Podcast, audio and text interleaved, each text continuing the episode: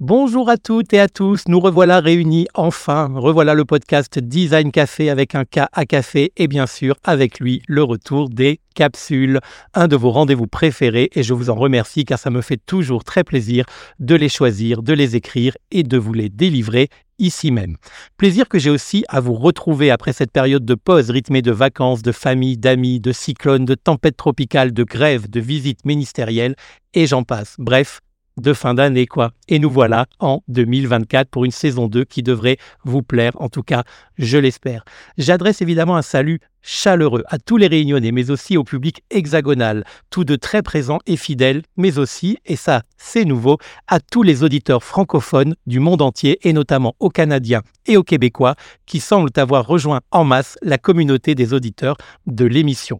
Continuez à la suivre, évidemment, et à l'écouter, à en parler autour de vous, à la noter et à la commenter sur Apple Podcast et sur Spotify notamment. Je vous rappelle que ce podcast est totalement autoproduit et donc indépendant et gratuit. Alors ouvrons ensemble et tout de suite la nouvelle boîte de capsules toute neuve.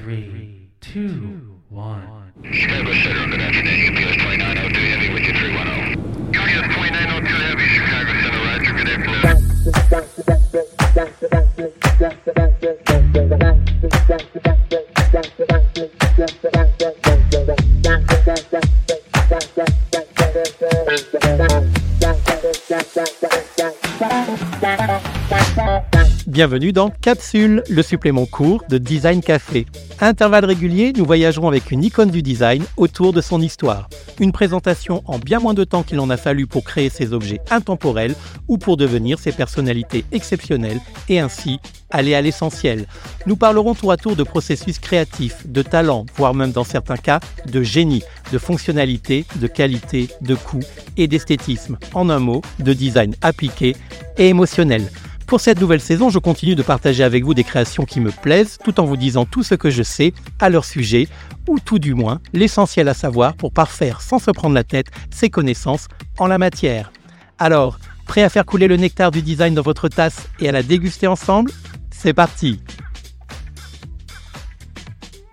Aujourd'hui, nous allons parler ensemble de la lampe Arco, la lampe la plus copiée au monde. Ça, c'est de l'intro un arc, un bloc en marbre et un diffuseur en forme de demi-globe. C'est hyper simple et plus c'est simple, plus c'est facile à copier, surtout quand l'original a du succès. Arco signifie arc, c'est de l'italien. En plus d'être copié, elle a également inspiré de nombreux modèles, mais toutes les lampes en arc ne sont pas des Arco. Pour reconnaître les vrais, c'est assez simple. Une base parallélépipède en marbre de Carrare, au coin biseauté et perforée sur toute la profondeur par un tunnel qui n'est pas qu'esthétique puisqu'il permet d'y faire passer un manche à balai pour déplacer le socle, de 63 kg quand même. Elle a été créée en 1962 par deux des frères Castiglioni, Pier Giacomo et Achille, respectivement nés à Milan en 1913 et 1918, et ils se seraient inspirés, entre autres, des réverbères de rue, notamment pour la forme arrondie de sa tige.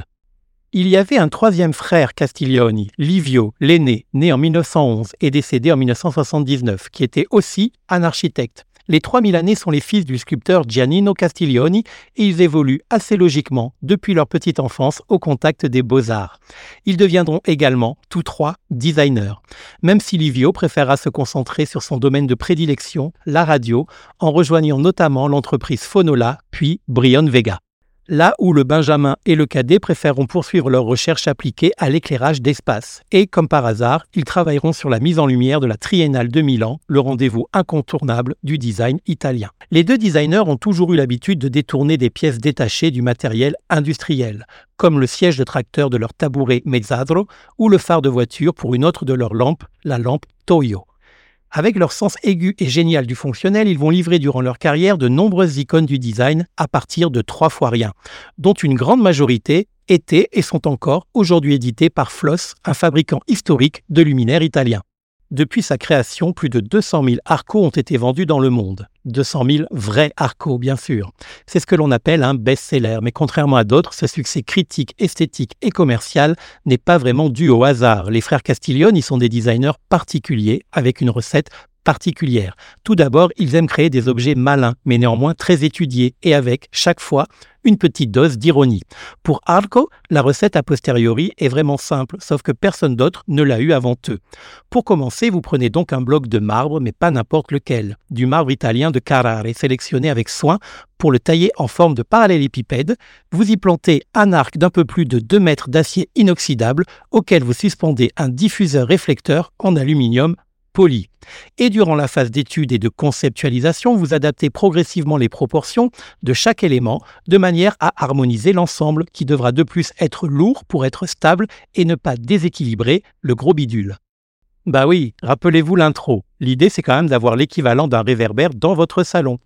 Ne vous risquez donc pas à la déplacer tout seul. Appelez un ami, quelqu'un de votre famille, ou si vous n'avez personne de cette catégorie-là sous la main, alors demandez tout simplement à votre amant ou à votre maîtresse de vous aider à la déplacer. Vous glissez un manche à balai dans le trou du bloc, vous le soulevez, le bloc, hein, pas l'amant ou la maîtresse. Et voilà, opération déplacement terminée. Plaisanterie mise à part. Comment les frérots ont-ils pu ensuite séduire une maison d'édition, en l'occurrence italienne, pour lancer la fabrication industrielle d'un tel monument et capter son intérêt Et à obtenir sa confiance, parce qu'en plus d'être lourde, elle est imposante. Poids total, 70 kg environ. Haute de 2,40 m et profonde jusqu'à 2,20 m avec un diffuseur, le globe, de 32 cm de diamètre. Eh bien, il faut être, à minima, déjà un petit peu connu. Avoir des créations à son actif, quelques-unes suffisamment, une réputation avant-gardiste, être italien, être apprécié et avoir de l'humour, de l'espièglerie, de l'ironie et du recul quant à ses créations, ce que Achille et Pierre Giacomo étaient. Et vous cherchez une maison d'édition naissante qui n'espérait pas signer avec des designers tels que vous, dès son lancement. Vous anticipez en plus de ça sur le fort potentiel de distinction sociale, voire de signes extérieurs de richesse que promet l'objet que vous avez à fabriquer, façon polie de dire avec un tel objet vous allez vous faire des paline d'oro. Je vous laisse traduire pour les non-italiens. Et le tour est joué. Il n'en fallait pas plus pour séduire la toute récente maison Floss et lui permettre ainsi un démarrage sur les chapeaux de roue dès la première année. Heureusement qu'ils ont dit oui, Dès 1962 et encore aujourd'hui, quand on a un lampadaire Arco chez soi, ça sous-entend que l'on a du goût, que l'on est moderne, surtout pour l'époque, et que l'on a aussi un petit peu réussi. Mais rassurez-vous, si vous n'en avez pas une à 50 ans, vous n'avez pas pour autant raté votre vie. J'ai dit qu'elle était imposante, mais je n'ai pas dit encombrante, et c'est en ça que, selon moi, et pas seulement moi, on peut parler de design réussi. La fonction est remplie car elle est claire. Elle est réglable par son arc et son globe, mais elle n'occupe que 24 cm sur 24 au sol et c'est tout. Son socle relégué à 2 mètres de l'utilisateur nous permet carrément de passer dessous, de nous en servir pour éclairer une table à manger ou un bureau et même de l'utiliser pour faire office de suspension sans fil de suspension, ce qui était clairement un des souhaits des Castiglioni. On peut l'installer de manière à éclairer le dessus d'une table à manger, tout en laissant la possibilité à quelqu'un de vous servir la pasta. Un encombrement minimum pour un usage maximum en quelque sorte, et dans n'importe quelle pièce, elle se suffit à elle-même évidemment, et elle sera du plus bel effet, ce qui n'interdit pas d'en mettre une dizaine dans un grand hall d'hôtel, parce que ça marche aussi. En pleine période du miracle italien, où le besoin de consommation des classes favorisées ne demande qu'à être satisfait, cette création arrive point nommé. Avec son profilé qui colle parfaitement à la silhouette d'un panettone, la lampe Arco ne pouvait naître qu'en Italie. L'Italie de l'Arco della Pace de Milano, du style géométrique des années 30 et de la construction post-seconde guerre mondiale. Là où nous avons déjà vu que la chaise Navy était la star des séries télé, la photogénie iconographique de la lampe Arco n'a rien à lui envier.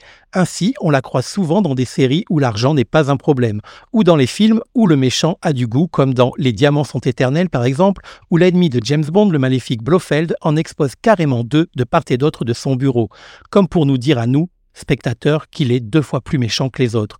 On la voit aussi dans la villa sur la falaise de Tony Stark, alias Iron Man, mais aussi dans la célébrissime BD italienne Diabolique, l'une des plus connues dans le pays et la plus vendue dans le monde, où le héros de l'ombre s'introduit dans des décors bourgeois meublés de pièces de design. C'est bien le signe que Arco est très vite entré dans la culture populaire, d'abord italienne, puis mondiale en tant que symbole de statut social. Depuis, elle traverse les époques sans jamais se démoder en tant que vaillante défendresse de la célèbre maxime du design depuis empruntée par de nombreux successeurs, Less is more. Achille Castiglione disait à propos de son œuvre faire moins que cela, ce n'est pas possible, en expliquant comment il avait, avec son frère Pierre Giacomo, cherché à matérialiser le principe du minimum requis pour la fonction. Elle ne présente rien de décoratif, car même les bords biseautés, qui pourraient avoir été créés pour rendre le bloc de marbre plus doux au regard, ne sont en fait présents que pour éviter de se blesser. Pareil pour le trou, qui participe au design, mais qui, comme on l'a vu précédemment, n'est que fonctionnel au départ. En plus de permettre à Arco d'être déplacé, il permet également de dissimuler la vis qui relie le bloc de la base à la tige immense. Alors, elle est simple, c'est vrai, mais uniquement à regarder et à comprendre, parce que, comme tout ce qui est simple, c'est souvent plus complexe à fabriquer, ou en tout cas plus long, voire même parfois les deux. Tout d'abord, pour produire les 14 000 bases socles qui sortent chaque année de l'usine de Floss, il faut avant tout du marbre, des carrare, on l'a dit, et plus précisément du statuario ou gioia, car légèrement veiné de gris, un matériau prisé des architectes et des sculpteurs depuis l'Empire romain. À l'époque, il fallait plus d'un mois pour tailler un bloc dans la montagne, et aujourd'hui, quatre jours suffisent. Quand je dis à l'époque, je parle de l'Empire romain, hein, parce qu'en 1962, date de création de la lampe Arco, c'était déjà plus rapide. Outre sa solidité, c'est aussi le symbole qui motive le choix du marbre, car il est synonyme de puissance, de luxe, de pérennité et d'éternité. Au départ, la tranche de marbre est terne et sans véritable attrait. Puis elle est débitée, dressée, égraissée, adoucie, forée, biseautée avant d'être lustrée et encaustiquée, le tout manuellement. Je traduis pour les durs de la feuille. Toutes ces étapes sont réalisées à la main véritable appartenant à des êtres humains pour être à la fin luisante et rayonnante comme les marbres des plus beaux palais. Et c'est le choc des matériaux qui commence ensuite sa danse du métissage. Ça, on connaît bien à La Réunion. La symbolique du marbre et de son histoire millénaire viennent à la rencontre de l'aluminium du globe et de l'inox de la tige. Tout est confectionné sur mesure dans les ateliers de Floss en Italie emboutissage, profilage et cintrage de l'acier inox. L'aluminium du globe, quant à lui, inspiré du satellite soviétique Sputnik, est repoussé tourné, tranché, poli, verni et recouvert à l'intérieur d'une peinture réfléchissante, le tout par les ouvriers de la région de Brescia en Lombardie, dans le nord du pays. Toutes ces opérations nombreuses et fastidieuses pour créer un luminaire sur pied, un simple lampadaire, quoi, qui va vous permettre quand même de déplacer la lumière sur un rayon de 2 mètres. Quand je vous dis que c'est long et compliqué de faire simple, et de créer un objet qui permet, en déplaçant toute la lampe, de changer l'ambiance de votre maison d'une pièce à l'autre, avec un bras de déport tout simplement, comme l'avait déjà imaginé Charlotte Perriand avec sa lampe de type potence de 1938 ou celle de Jean Prouvé à la fin des années 40, en 1947 pour être précis. Mais ces deux créations, qui ont le mérite d'être antérieures à notre arco du jour et d'être toujours éditées, sont limitées à une rotation de 180 degrés, car fixées au mur sur un rayon de 2 mètres, alors que notre icône italienne, elle, n'est pas fixée au mur. Bien que très lourde, on peut la déplacer, et de fait, elle peut, si la pièce le permet, être tournée sur elle-même à 360 degrés, aussi sur un rayon de 2 mètres, mais comme on l'a vu, il faut un ami avec un manche à balai dans la main. Et puis Arco n'a pas besoin de trou au mur pour être fixé solidement, ni au plafond d'ailleurs, et elle a trois niveaux de réglage en hauteur. Mais elle a surtout été pensée pour la table à manger ou la table basse du salon, si bien que pour respecter les habitudes de vie des Japonais, la version nippone est spécialement rabaissée de 10 cm. Bah oui, Floss n'allait pas prendre le risque de se priver de tout un pan de l'humanité qui, de surcroît, a toujours eu une appétence particulière pour les objets de design. Côté représentation populaire, on peut dire que Arco est le premier lampadaire de rue à installer chez soi, car c'est clairement le modèle d'accessoire urbain parisien des années 30 qui a inspiré les Castiglioni. Au début des années 60, l'Italie, entre autres, a besoin de luminaires modernes. Et dans ce secteur, tout est à inventer et le champ est libre. Outre de nombreux objets et accessoires, au total, Pier Giacomo et Achille signeront ensemble une dizaine de luminaires pour l'éditeur Floss. Arco, bien sûr, mais aussi Gatto, Luminator, Snoopy, Sprogenbrau, Taccia, Toyo, Visconti ou encore Taraxacum Uno qui sont à ce jour toujours édités.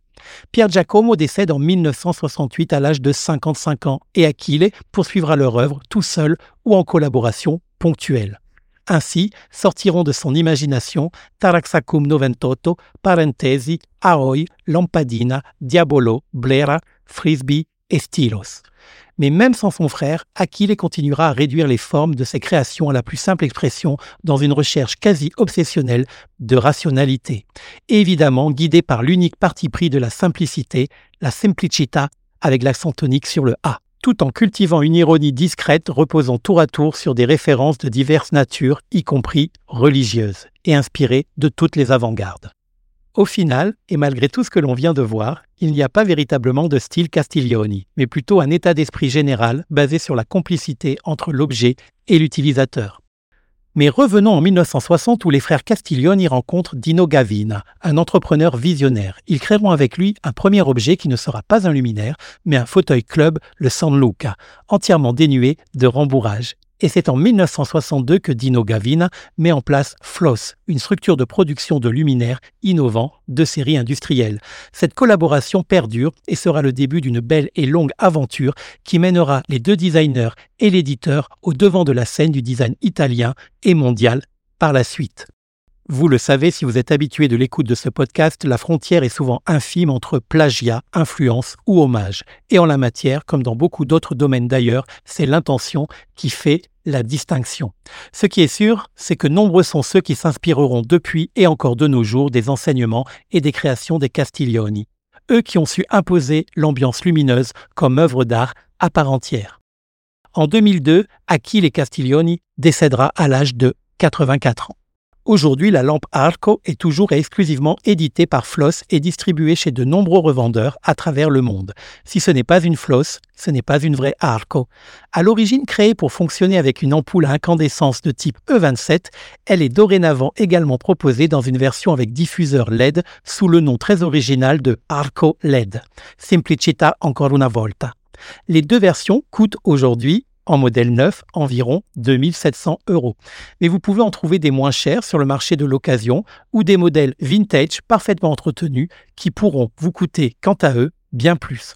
Enfin, et pour l'anniversaire de ses 60 ans en 2022, une édition spéciale a été créée et éditée, toujours par Floss, au tarif de 10 000 euros tout rond sur le site de Floss. Qu'a-t-elle de spécial à ce tarif-là? Eh bien, le socle de marbre de Carrare est remplacé par un socle de cristal sans plomb du plus bel effet de transparence et de brillance. Elle n'est fabriquée qu'à l'unité et sur commande, son petit nom, Arco K. Si vous possédez une lampe Arco originale, surtout, gardez-la. C'est une chance. Ou si vous la revendez, ne la bradez pas. Enfin, si vous comptez l'offrir, c'est très généreux de votre part, mais assurez-vous que l'heureux ou l'heureuse récipiendaire est consciente de la valeur de votre geste. Si vous avez un doute sur son authenticité, faites appel à un expert et si vous êtes à la Réunion, eh ben, contactez-moi en commentaire ou par email. Enfin, si vous souhaitez en acquérir une, c'est tout à fait possible, y compris à la Réunion, où elle est distribuée depuis de nombreuses années. Pareil, contactez-moi pour en savoir plus. En attendant, je vous quitte sur une citation d'Achille Castiglioni. Il design non dovrebbe essere di moda, un buon design dovrebbe durare nel tempo fino a consumarsi. Le design ne devrait pas être à la mode. Un bon design doit durer dans le temps jusqu'à ce qu'il s'use. Allez, ciao et voilà, je retire cette capsule de Design Café de la machine pour aujourd'hui et je la remplacerai très prochainement.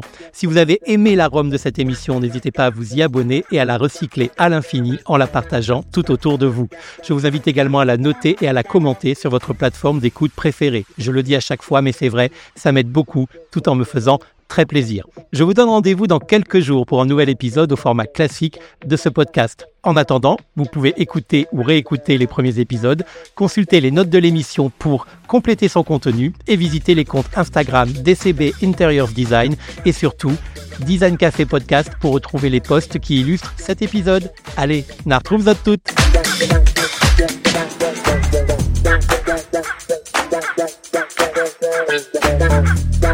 that.